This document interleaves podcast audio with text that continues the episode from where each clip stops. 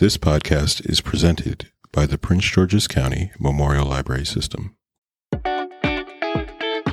Hi, I'm Hawa. Oh, are you doing special guests or are you doing it with No, us? I'll do it. I just didn't know what order. Okay. Okay. That way, I guess. Okay. Hi, I'm Hawa, I'm Kelsey. I'm Heather. and this is our podcast, These Books Made Me. Today we're diving into Anne M. Martin's series, The Babysitter's Club. Much like our American Girl episodes, there's simply too many books to tackle the whole series at once. So we'll be kicking things off with the first two Kristy novels. Friendly warning as always, this podcast contains spoilers. If you don't yet know who lives with a ghost, proceed with caution. We have a special guest today. Can you introduce yourself? Hello, everyone. I'm Jessica St. Sume, librarian by day and entrepreneur by trade. So, was this everybody's first time reading these books? This was i believe this was my first time reading these books. Like i remember seeing the books around a lot and i may have read some of them but i don't know if it was these. So i'm gonna just say yeah because i didn't remember anything. This was definitely not my first time reading them. I have been pushing for our podcast to cover the Babysitters Club since we started it. Also, by the way, I'm back. I'm so excited to be back. Yay! Um, my, my brief and faded return.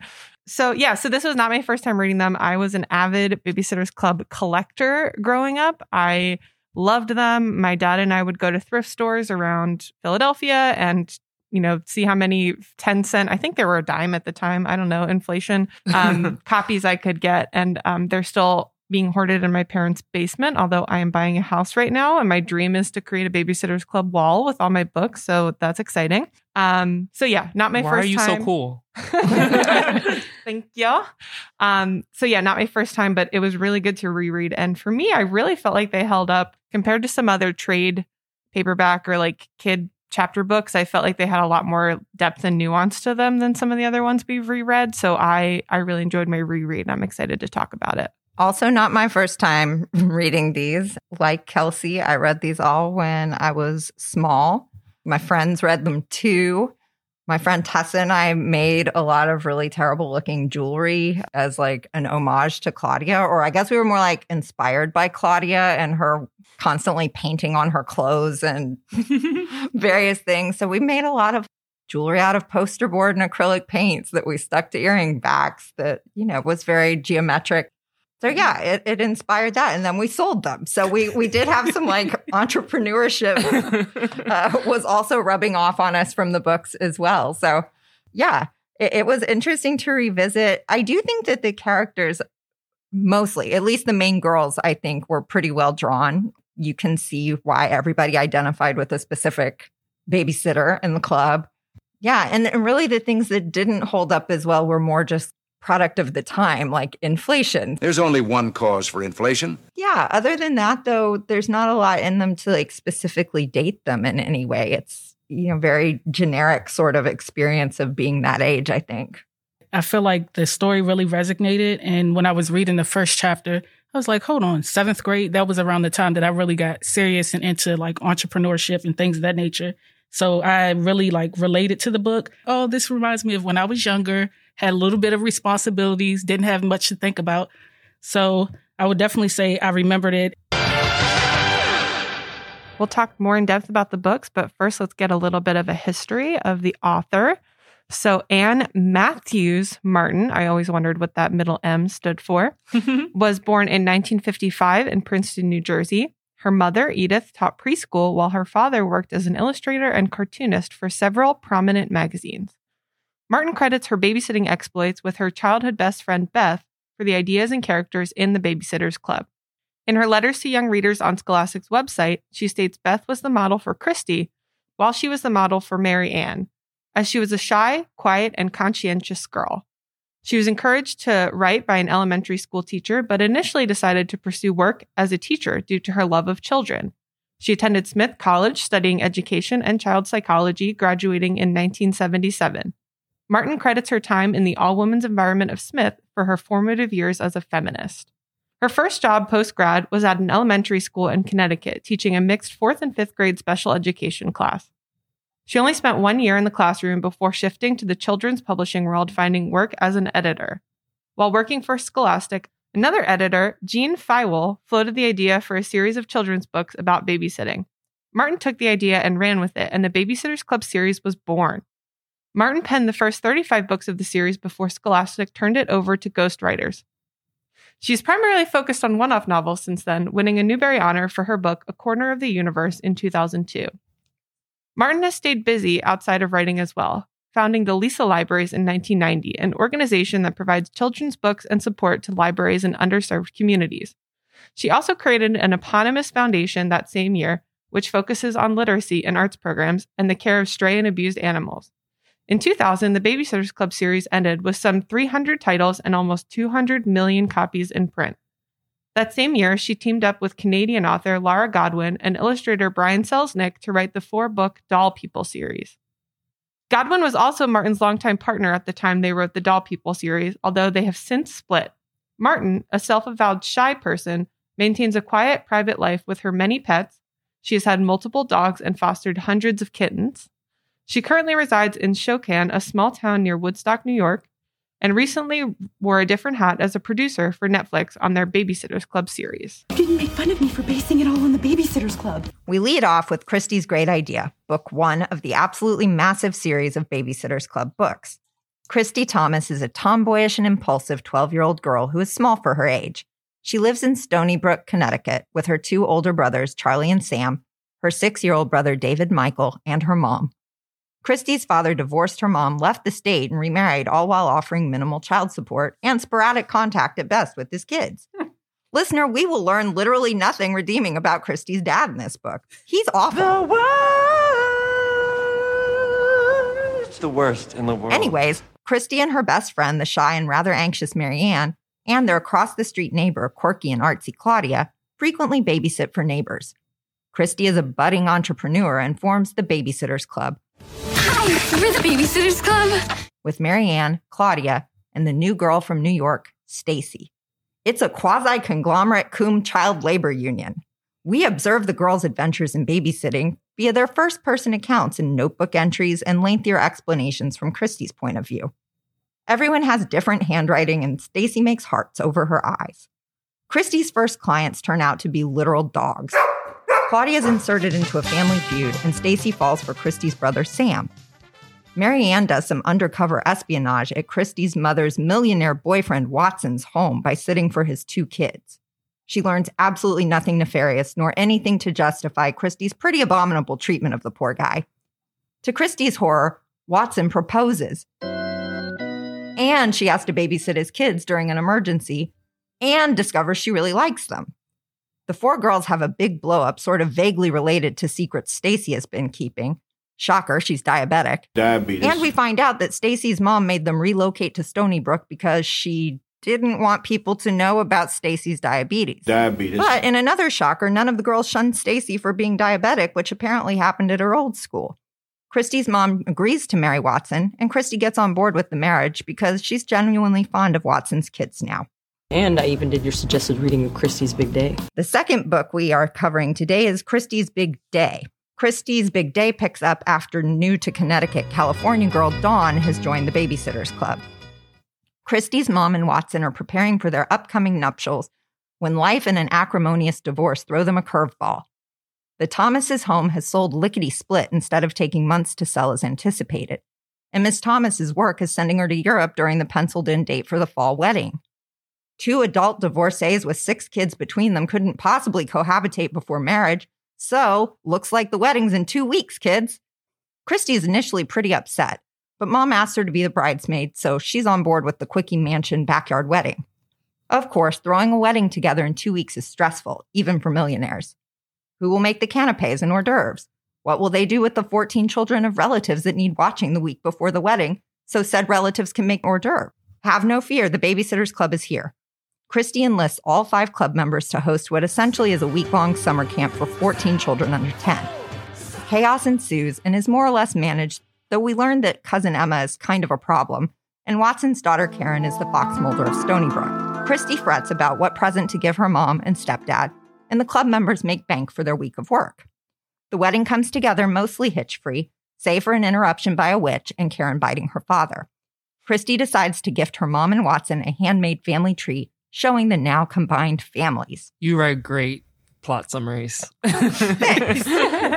All right, so let's dive in on a little discussion. Um, we'll just, I think we will end up kind of talking about both of the books together because we're all bad at remembering how details break down.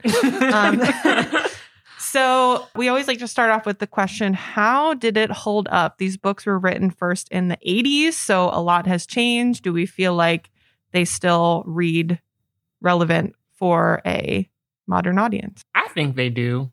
If I didn't know that this was a book that was written in the 80s, I wouldn't have thought, oh, this feels like super dated. I feel like books that are written before like the technology that we have now have more of that advantage because there's no reference. There's not as many references to things that feel super outdated. Yeah, the only like dated things would be that they choose Claudia's room to hold the meetings because she's the only one with a phone.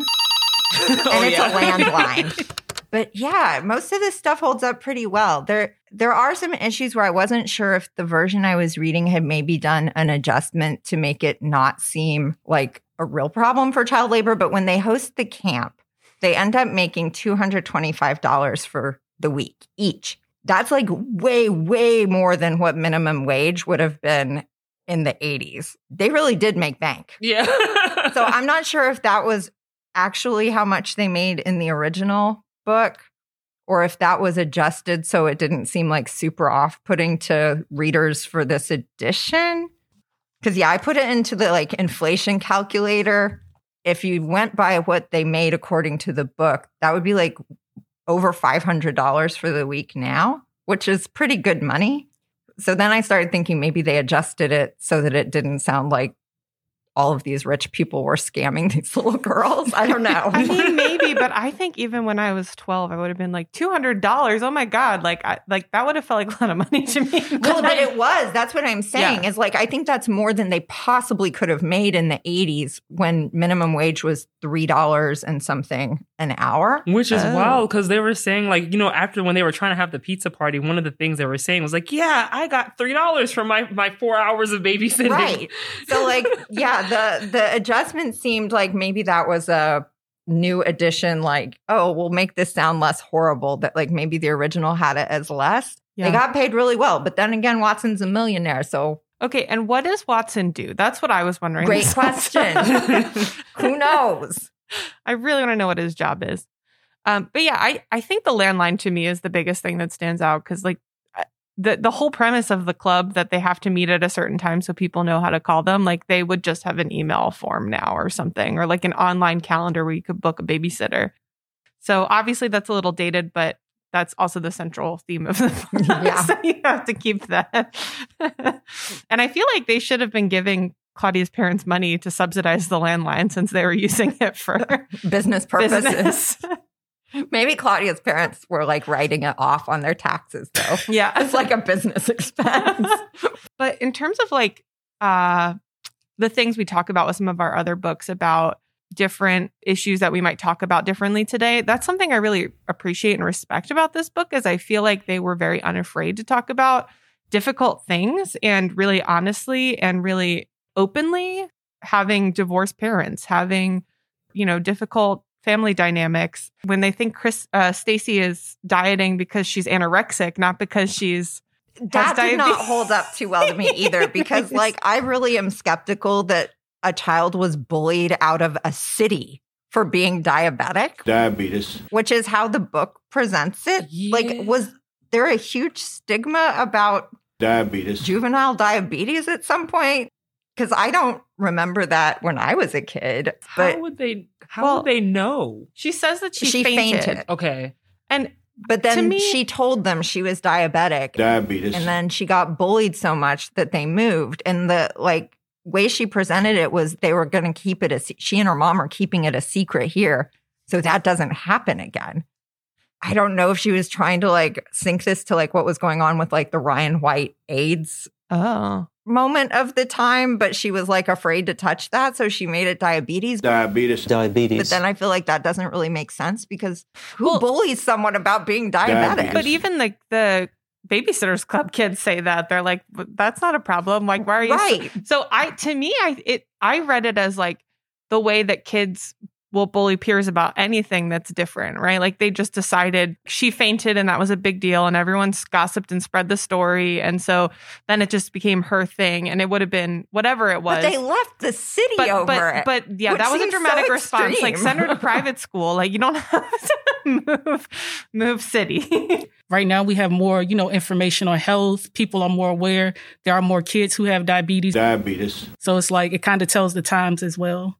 Yeah, but I do think kids still bully each other. Like I think if if if that happened today, like I think kids might pick on Stacey for but that. But more than for her being anorexic like i that just seemed like a really weird trade-off is that she and her mom were going to hide this thing and conceal it to the point that people thought she was anorexic It was poorly thought out.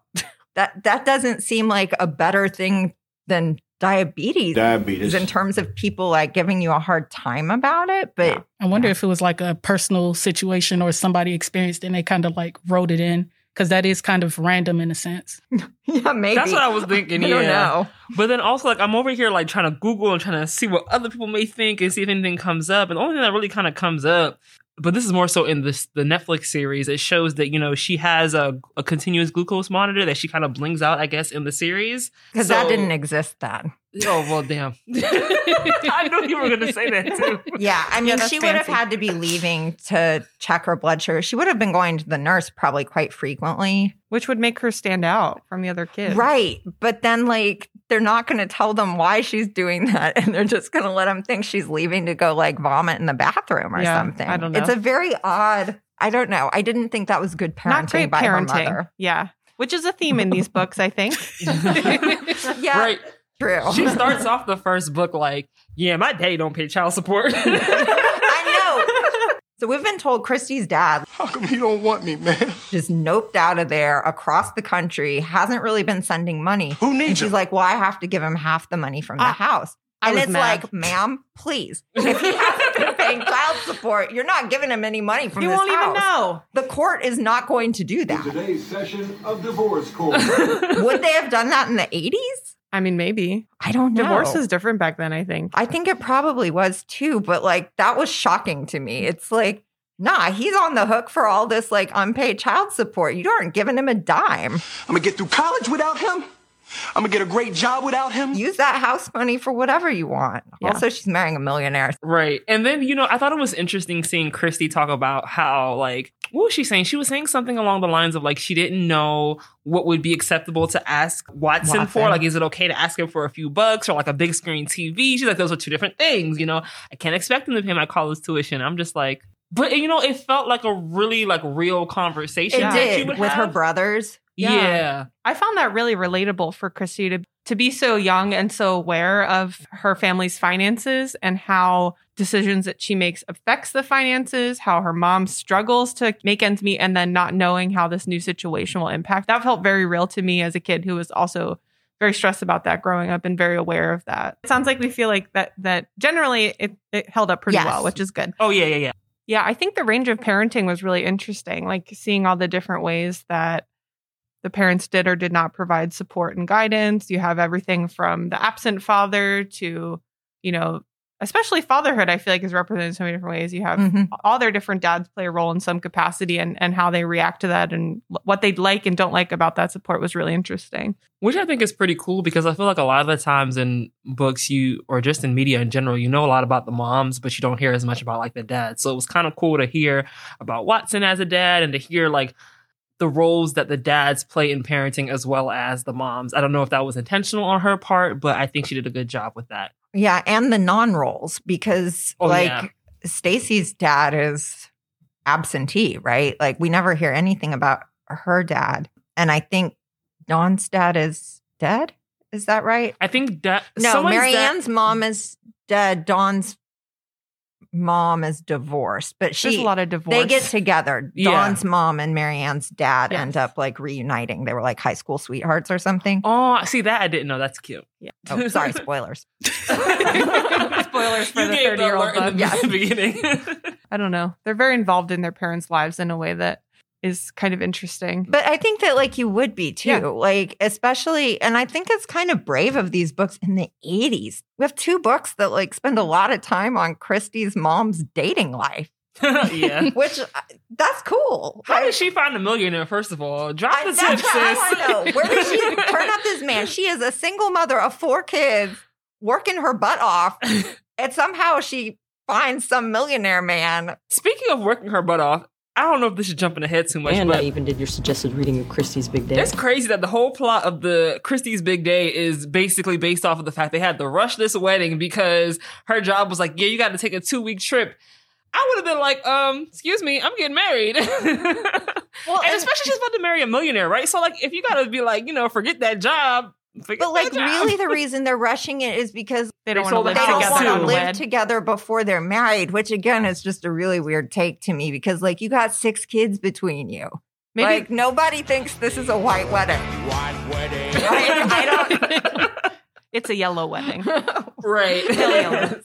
Um, yeah, no, I, that's actually like something else that's a little dated, maybe. And I think today that might not have been as relatable of a plot point. Yeah, and I was wondering too if that played in with the divorce thing and the house sale. Is that like she didn't want to move in with the dude because Kristy's dad would like use that against her in court or something. Mhm. I, I don't know how much of that was coming from a place of fear. Like that came through to me at least from reading it was that like Kristy's mom was weirdly fearful of the dad messing things up somehow. hmm I think it's interesting just because, like, you know, granted, I could feel you if you were just like, yeah, I don't want to live together before we get married. But then, like, if something catastrophic happens that would- totally throws a wrench in our wedding plans, I would just be like, we moving in for these a couple weeks until Yeah, we get married. like, could live in a different wing of the mansion. They're talking about like, oh, well, I have a bedroom on the second floor, or the third floor, on the like.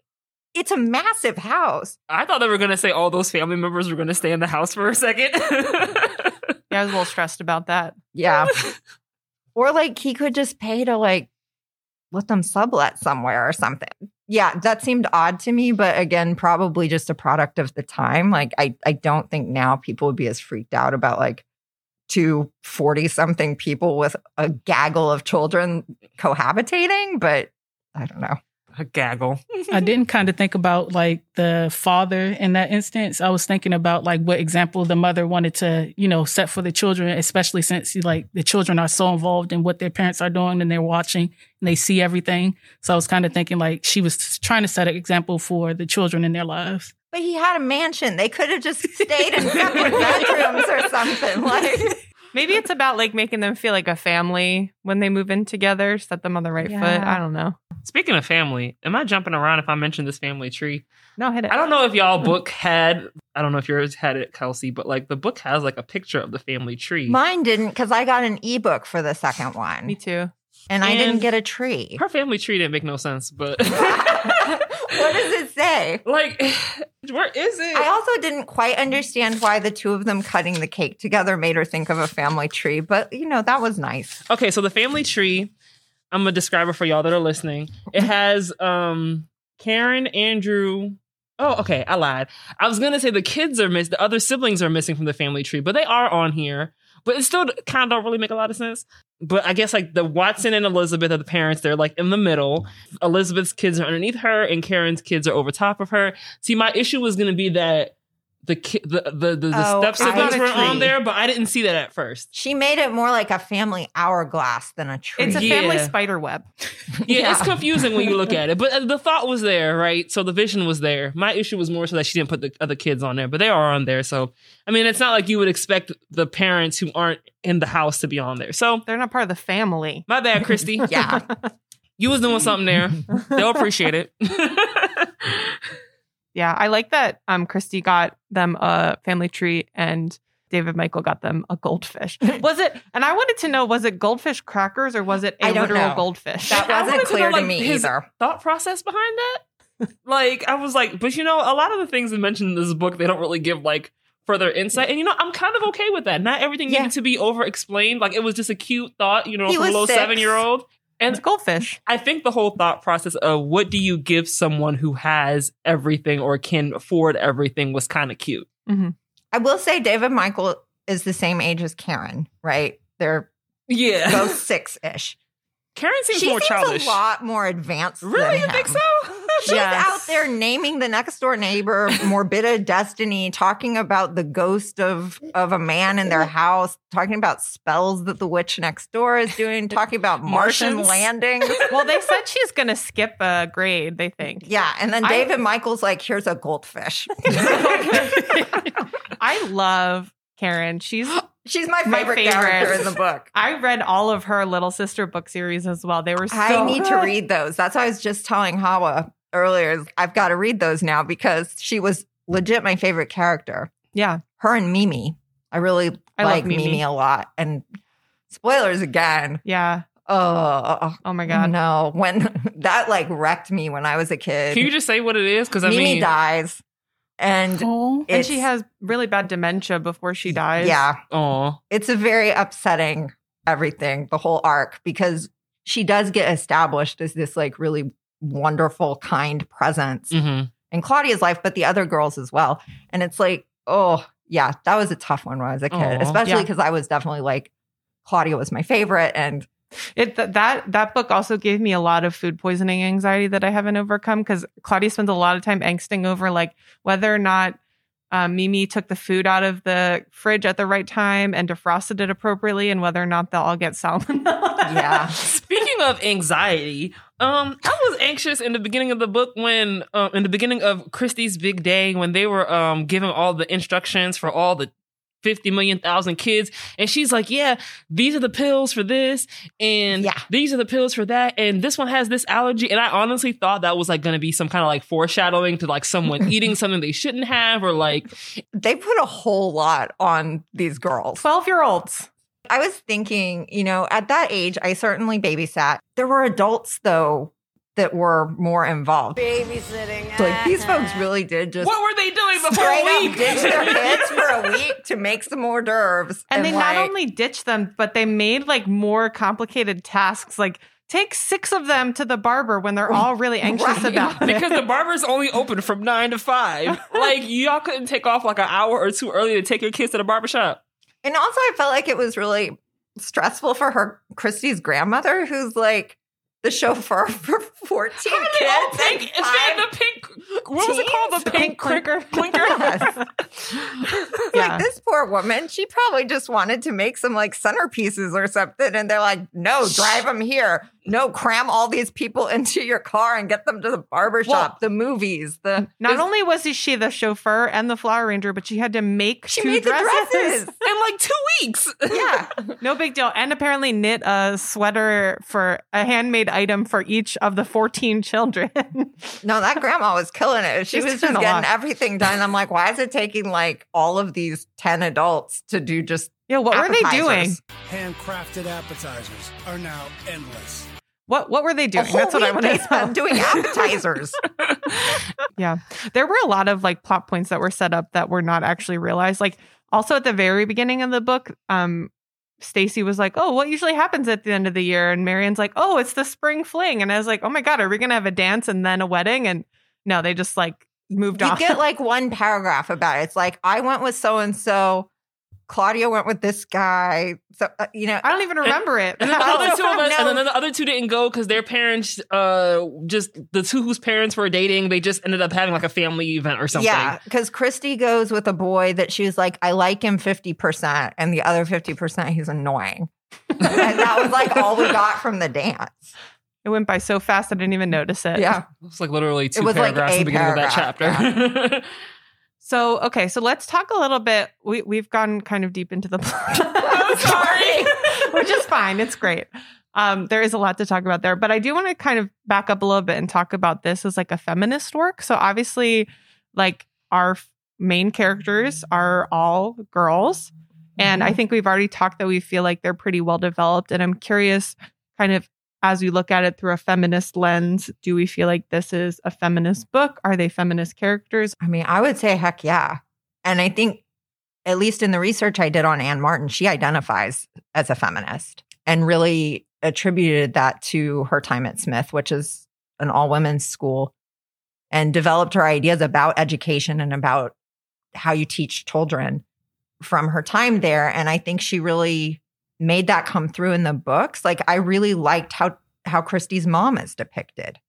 It's like yeah, you got the short end of the stick with your deadbeat ex husband, but she's making it work. She is got a good job. She is trusted by her company to be sent to Europe to do these like high profile things.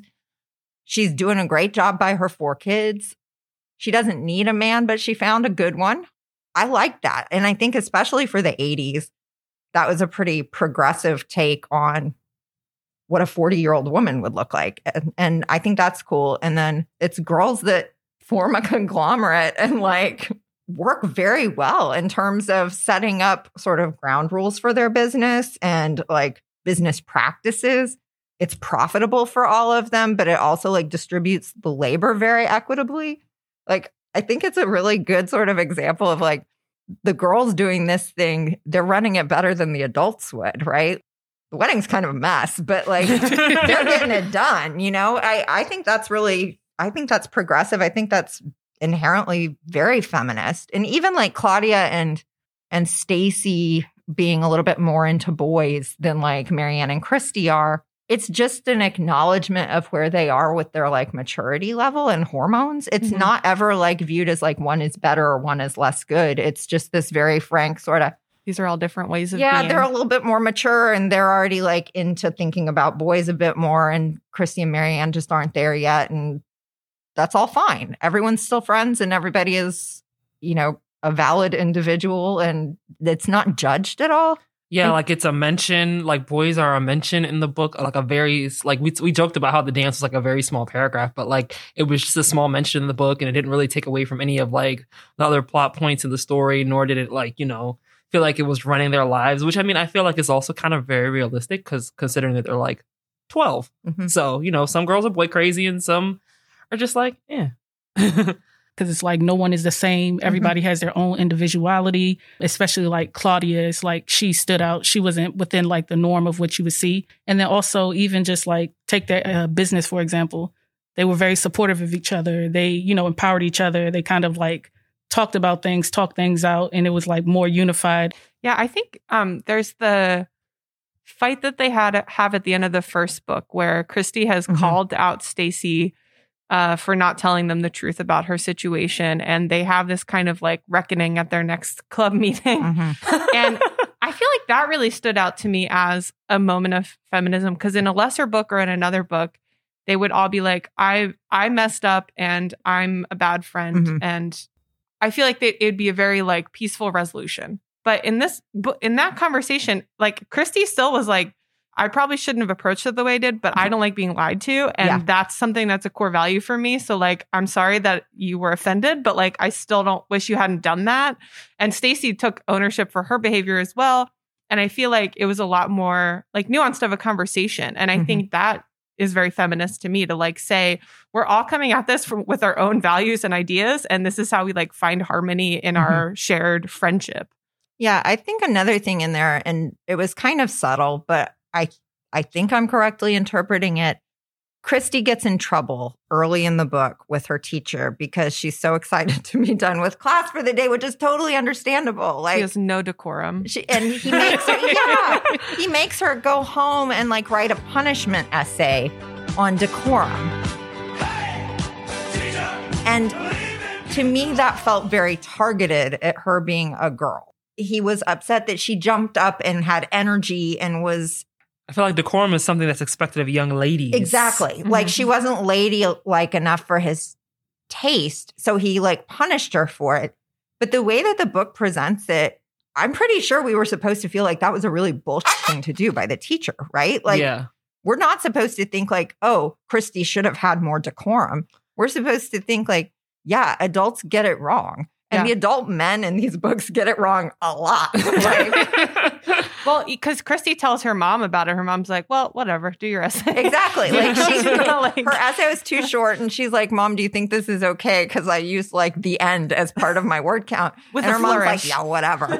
She thinks it's a ridiculous thing too that yeah. she's getting punished for being excited that the school day's over. Yeah. She didn't even do anything that rude. She just got up from her seat with I excitement. I'm he like, was was, he, was he not happy to be spirit? off? Yeah. Yeah, exactly. and the air conditioner was broken or something too. Yeah, so it's like obviously it's not a pleasant place to be. And she explained that to him and he still was just like, no, you're going to write this essay and learn your place. She didn't learn her place at all. She went and started a business. Shows How's that you. for decorum? yep. And then on top of that, she was she was super rude to Mr. Watson like a couple hours Oh, later. yeah, she was pretty awful to him. That was pretty bad. Yeah. and that there was really no reason for that Yeah. because he is presented as very nice and Yeah. thoughtful and approaches the kids well, I Yeah. think. And But something I like about that though is that when she like she knows that her behavior can get into her into trouble and she has a very clear understanding of when it is and is not appropriate. So like the jumping up at the end of the day because you're excited to go home, that was not an appropriate time to scold her. But like telling Watson he's a bad dad and like Mhm. storming off, like that was not appropriate. And she knew that and she apologized. She wrote her mom a very nice apology letter. she and I did. that's And great. I thought mom accepted that really well. Yeah. Like there was no lingering where she was still upset with her after the fact. It was just a, okay, we're done. It's fine. I love you too. yeah. Which I thought was also a really nicely drawn bit of parenting. Yeah, and you know, Watson didn't seem like he took any like super offense to it, which I mean, he's the adult in the situation, so I'm glad that it was like kind of presented that way. Like, you know, it's almost kind of like, okay, it's okay to have your emotions and your feelings and you know, just take some time to think about it and then, you know, let's move on. I do want to jump back to talk about their business practices because I think for 12 year olds, they do a really good job, but they Mhm. never address the fact that that Claudia's been taking jobs on the side when the phone rings outside of club hours, and that bothered me. When the, when the money started rolling in, I got out of control. I guess you could just say that I, I kind of became a, a money holic. And also, all the girls are starting some side hustles where they develop relationships with people, and I feel like they need to get some solidarity going and address that. and also, like, they never talked about like, are they all charging the same rate? Yeah, I think probably not because it would be different for different numbers of kids, But right? they could have the same like math, the same pricing structure. like a per head kind of thing. Yeah. The only other thing I think I had that we wanted to talk about, and this kind of goes back to the feminism conversation, is like Kristy as a tomboy Mm-hmm. and the tomboy archetype. I actually didn't necessarily pick up on that. The only thing that I picked up on that kind of hinted it towards that she was a tomboy, maybe because I read it kind of fast, was that, you know, the whole thing was like, yeah, the bridesmaid's dress is different than her style, but she was super excited about it. And I was like, honestly, same. yeah, I think it comes out a lot more in her like overall character arc, the way that they develop the character in later books. And in some of the books that are not focused on Kristy, it comes out a little bit more. I do think that the cool thing about her is that she's tomboyish without being like a full fledged trope. Like she she generally wears more like athletic clothes, but she still can get excited about like dressing up or getting some of Mhm. those like adult girl privileges of the heels or whatever. the whatever. heels, that was so cute. Yeah, she was very about low, heels. tasteful heel. um, and I think that that's cool too. Again, like adds to the kind of layering of her. She's not just like, oh, ew, I only wear boy clothes. I'm a tomboy. I do sports. It's just more like I lean more masculine, but that Mhm. doesn't mean I don't have many sides to myself. Yeah, I think actually all of the girls have pretty nuanced depictions of what their interests are or what they gravitate towards or like their personality traits Mhm. because they feel fully formed. Well, I think the journal entries of their babysitting stories Mhm. help Yes, with that. that was 'cause so you, You get their first person. And I think that's what makes these books so strong too, is that it is a first person story and it changes the perspective Mhm. based on who the book is like the main character. Because when it's third person, even the best written story, you feel a remove. And I think you get to really relate to each of the different personalities by being in their head.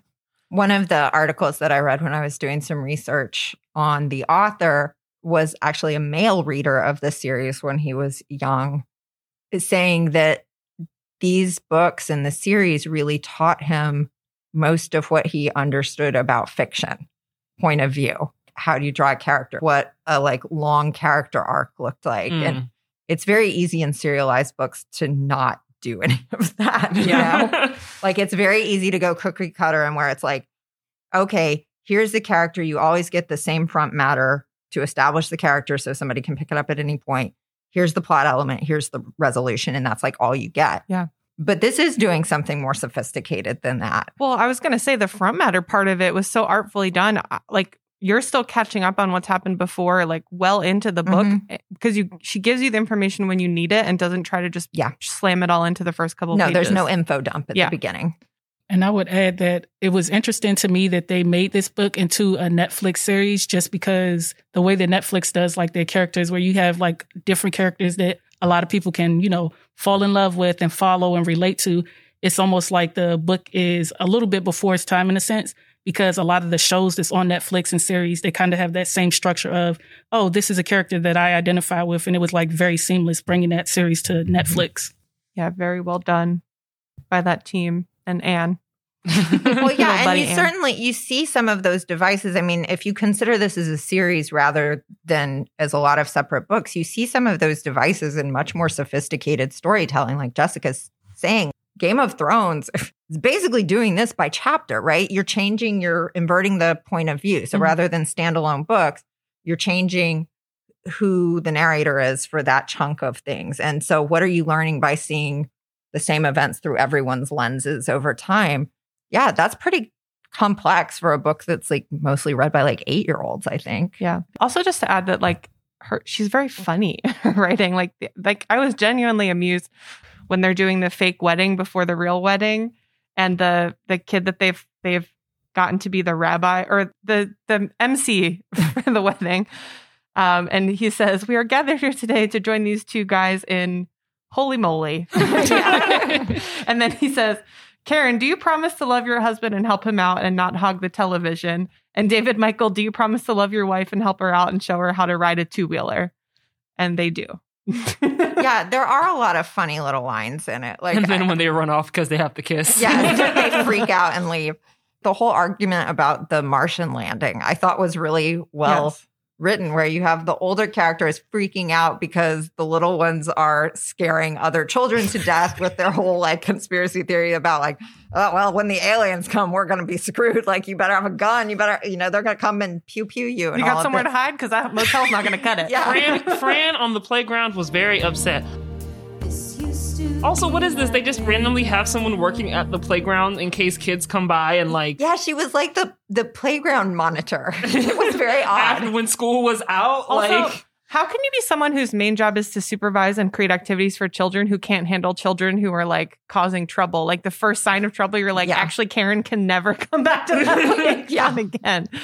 like what? Same thing with. I was really mad about the movie too when they get kicked out of the movie. I'm like, all of them out. this is a children's movie, and you're mad that children are being children at the movie.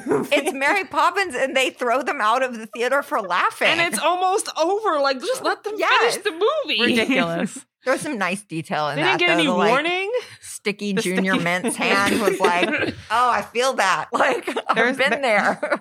As someone who's worked at a movie theater before, the Junior mint's mention was very like key. Like you smelled that? You I smelled that. You know, I saw the white box with the green with the green Yeah. words, Junior Mints, Yeah, I feel like there was a lot of good candy references throughout. Like all the candy Mhm. is name brand. Snickers. that is I, that is like such a visceral detail from these books is Claudia's little like hiding places of her, Her junk candy food and stash. that Yeah. like came back to me instantly while while I was reading it. and they're sure to mention that um Stacey can't have any. Yeah. Diabetes. and then who who who was it? Dawn Dawn's that a likes healthy food. Yeah. Which was nice. It was good for Stacey to have an ally. It wasn't just her turning down the candy by herself. Yeah. Yeah. Any anything else? Any stray Did we thoughts? talk about the covers? Oh, No. Let's talk about the covers. So, um, just for some context, these books have, even though they stopped writing them in in 2000, continued on and actually have had a revival in recent years. They re-released a lot of them with new covers, but also have been turning them into graphic novels, which are currently coming out. Um, most of them are drawn by Raina Telgemeier, who like could just draw her backyard and kids would buy it and like rip it to shreds and love it so much. so it's having a really interesting revival right now. And so we noticed an interesting evolution as we were looking over past covers. There's been a lot of changes. So the earliest covers, so the ones originally done in the 80s, have a very, I I keep calling it a Judy Blume look. It's these sort of realistic looking tableaus of the girls in various scenes. They then updated those and the like 90s releases often use the same images, but they like, I don't know, zhuzhed up the borders and stuff and made it look very like a lot of denim. saved by the belly or something. I love that.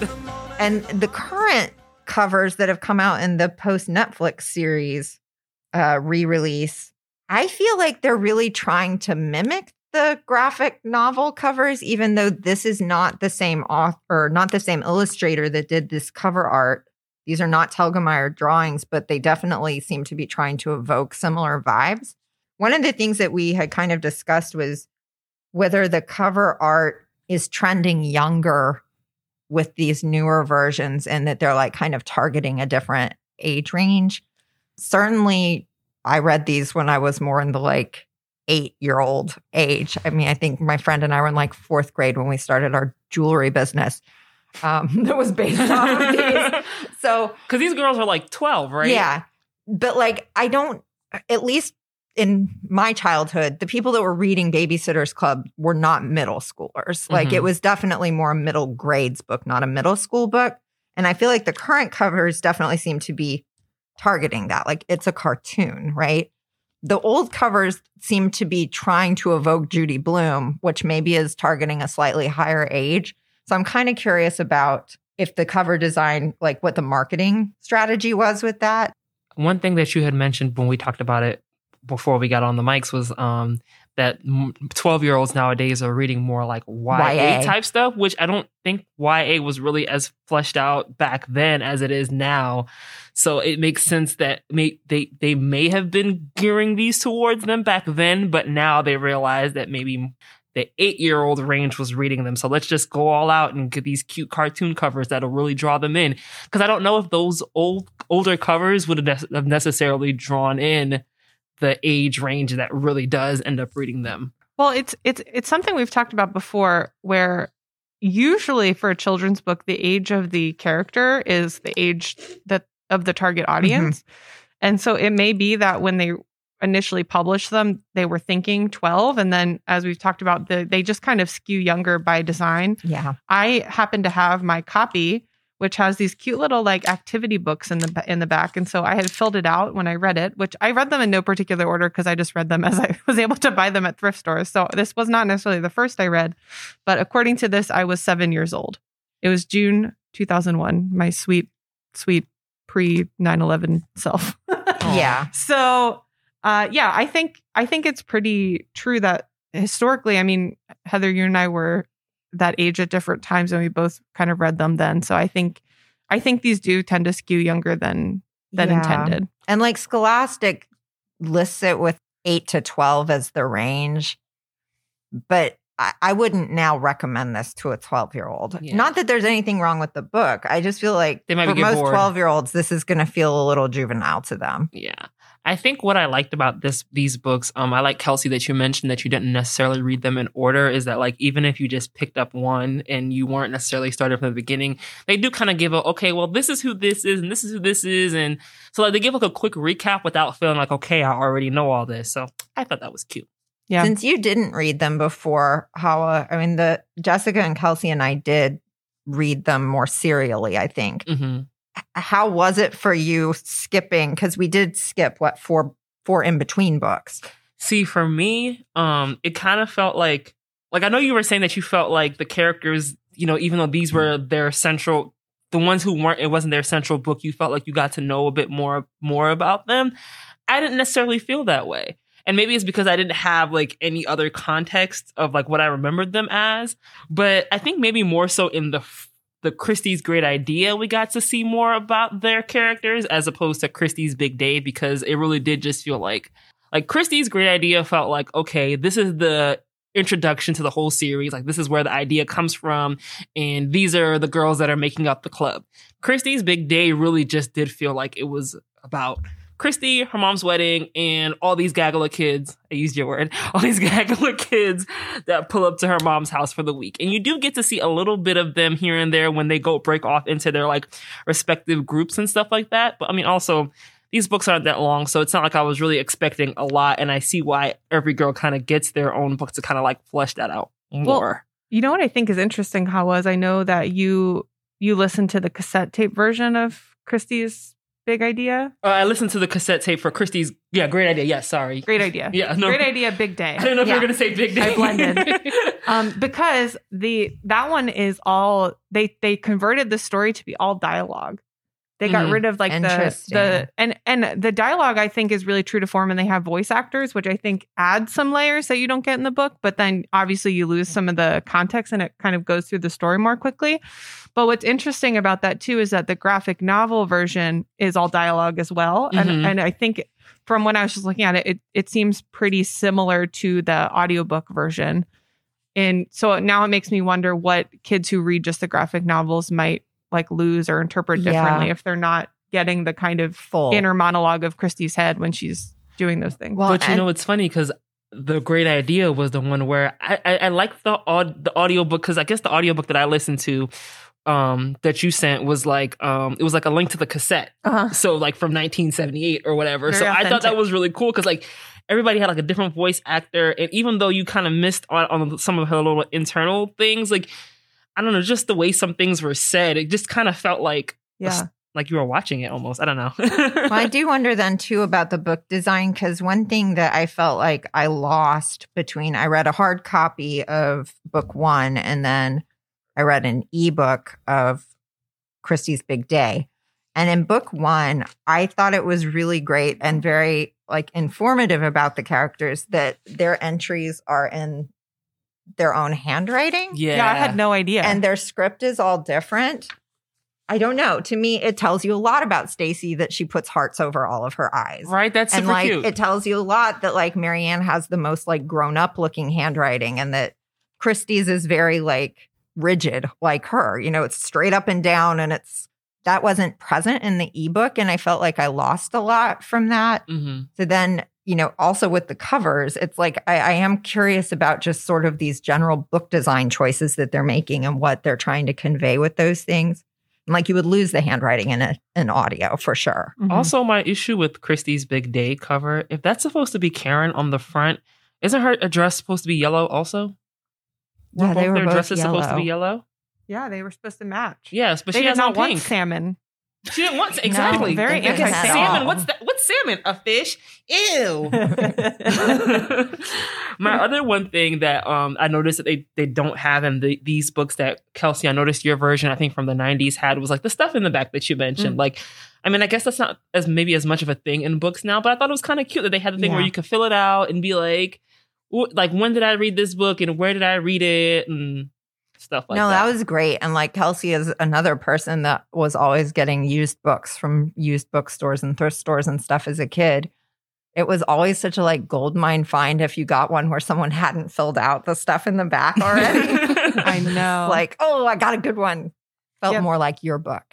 Yeah, there's a lot been of good back matter in here. Actually, something that's interesting too is it has a list of just Kristy's books and what number it is too. So if you Oh, just love. Kristy, it says read all the books about Kristy in the Babysitters Club series. Um, it also mentions the mysteries, which I just want to throw out. There's one, I forget which mystery it is. I want to say it's Mary Anne has a mystery that scared the crap out of me. I have never been so afraid as I was reading this book. they were very well done. Was it Mary Anne in the library mystery? I think so. Halloween episode. Claudia and the Phantom phone calls was also kind of scary, although that was not that was in That the was regular just the series. first That wasn't a mystery. yeah. Do you Yeah. remember what exactly it was that freaked you out? I don't remember. I just remember. I mean, I've always been a wimp, so there's that. Mary Anne and the haunted bookstore. Mary Anne's spending a lot of time with like a lot of book ghosts and book Right. places. I don't know. I'll have to I go relate back to and that. find it. Well, maybe we'll have to do a special episode where we read a mystery, yeah. scare ourselves. Oh, Abby and the mystery baby. That sounds really scandalous. I'm also seeing their summer vacation one, which I always thought was like always my dream is to get hired as a nanny and go on someone's beach trip with them. I thought that sounded really cool. um, just to mention while we're talking about books, I I told everyone before we started recording, but when I was uh, we mentioned in the author bio that Ann M. Martin won a Newbery honor for her book A Corner of the Universe, which I read as a kid, and I won a copy of it in 2004 for getting 171.2 accelerated reader points, which I know because they wrote it inside the book. And I've had this on my signed bookshelf forever because it was signed by my librarian. Uh, and then today, when I went to grab it, I found out it's also signed by Anna Martin, and I had no idea.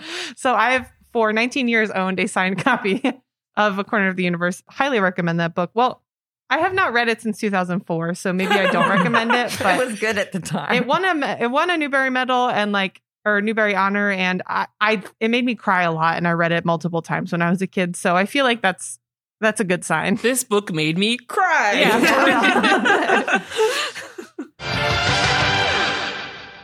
Each episode, we are heading into the library and talking to you. Well, not you, but people like you, right here in the stacks. Today, we want to know have you ever tried to start a business when you were in grade school or middle school? I tried to make a lemonade stand that also sold like gelatis. So I didn't actually get it off the ground. None of my friends wanted to help me.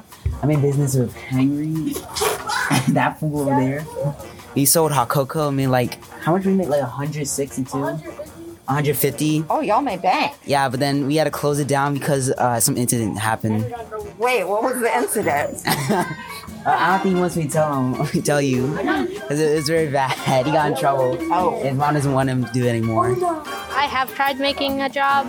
We, me and my brother were selling hats. Like we, we made like one hundred and twenty dollars a day when we were selling it, and then we just got bored of it because not that much people were coming. We're not lying. What kind of hats were they? Like knitted hats. Oh, that's cool. Did you make them or did you buy them and then flip them? No, our grandma made it. That's pretty cool. Yes. Family business. Yes.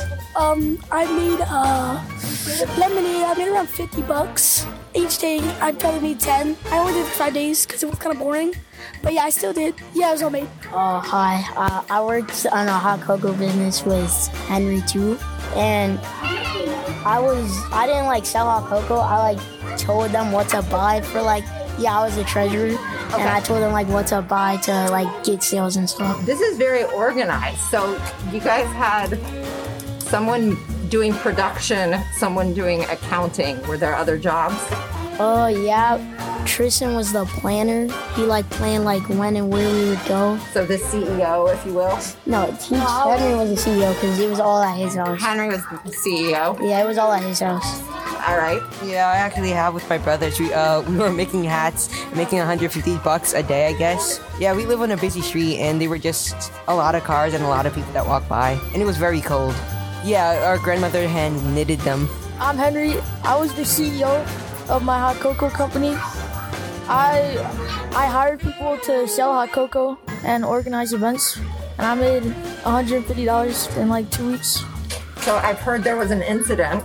Yeah, I got in trouble with my parents, and they said I couldn't do it anymore. I don't really want to disclose what happened. they, they know what happened. Do you have any future plans to recover from the incident? Maybe if my parents let me do open up again, mm-hmm. I'll have to talk to them. I have to beg.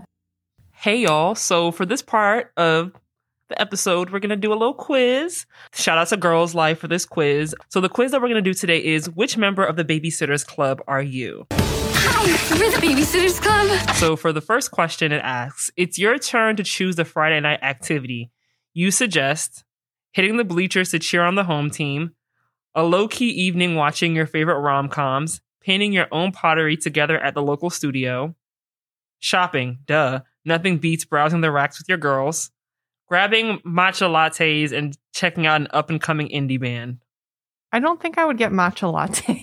I don't either, but I would. I mean, but I would go see a band. Yeah, I knew you were going to say that. that's what I would go with as well. But I I'm would not try going to get a different matcha drink. latte at 8 p.m. Like that's setting me up for a bad night. We have Maalox and estrogen. Though honestly, I guess when I was like, well, maybe not twelve, but like when I was in a, a freshman, like I probably got like a latte when I went.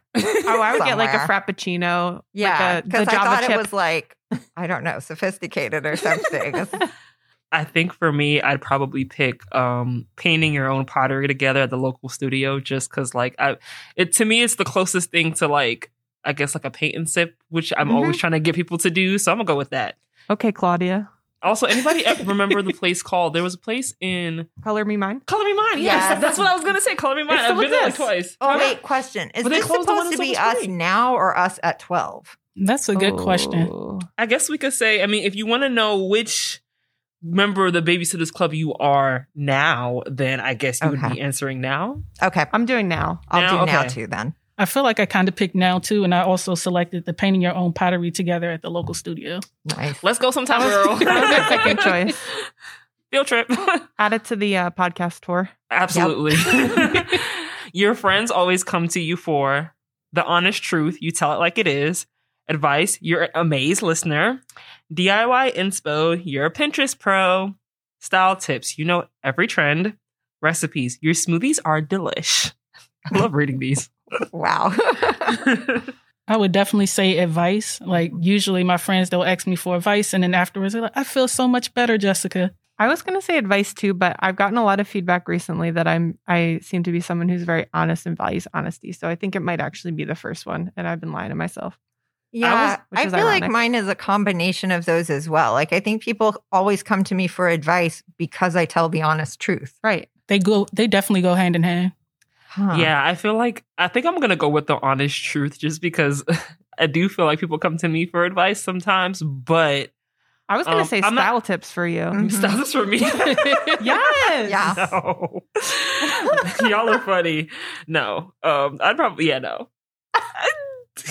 the honest truth. Just because like I also guess- I don't think I'm a great listener. Like sometimes people like when people come to me for like advice, I have to be like, okay, so do you really want do you really want somebody to listen or like do you want me to tell you how I feel? And I had to learn to be that type of person. That's a good line, though. Yeah. I would be like, so you're not going like what I'm about to have to say.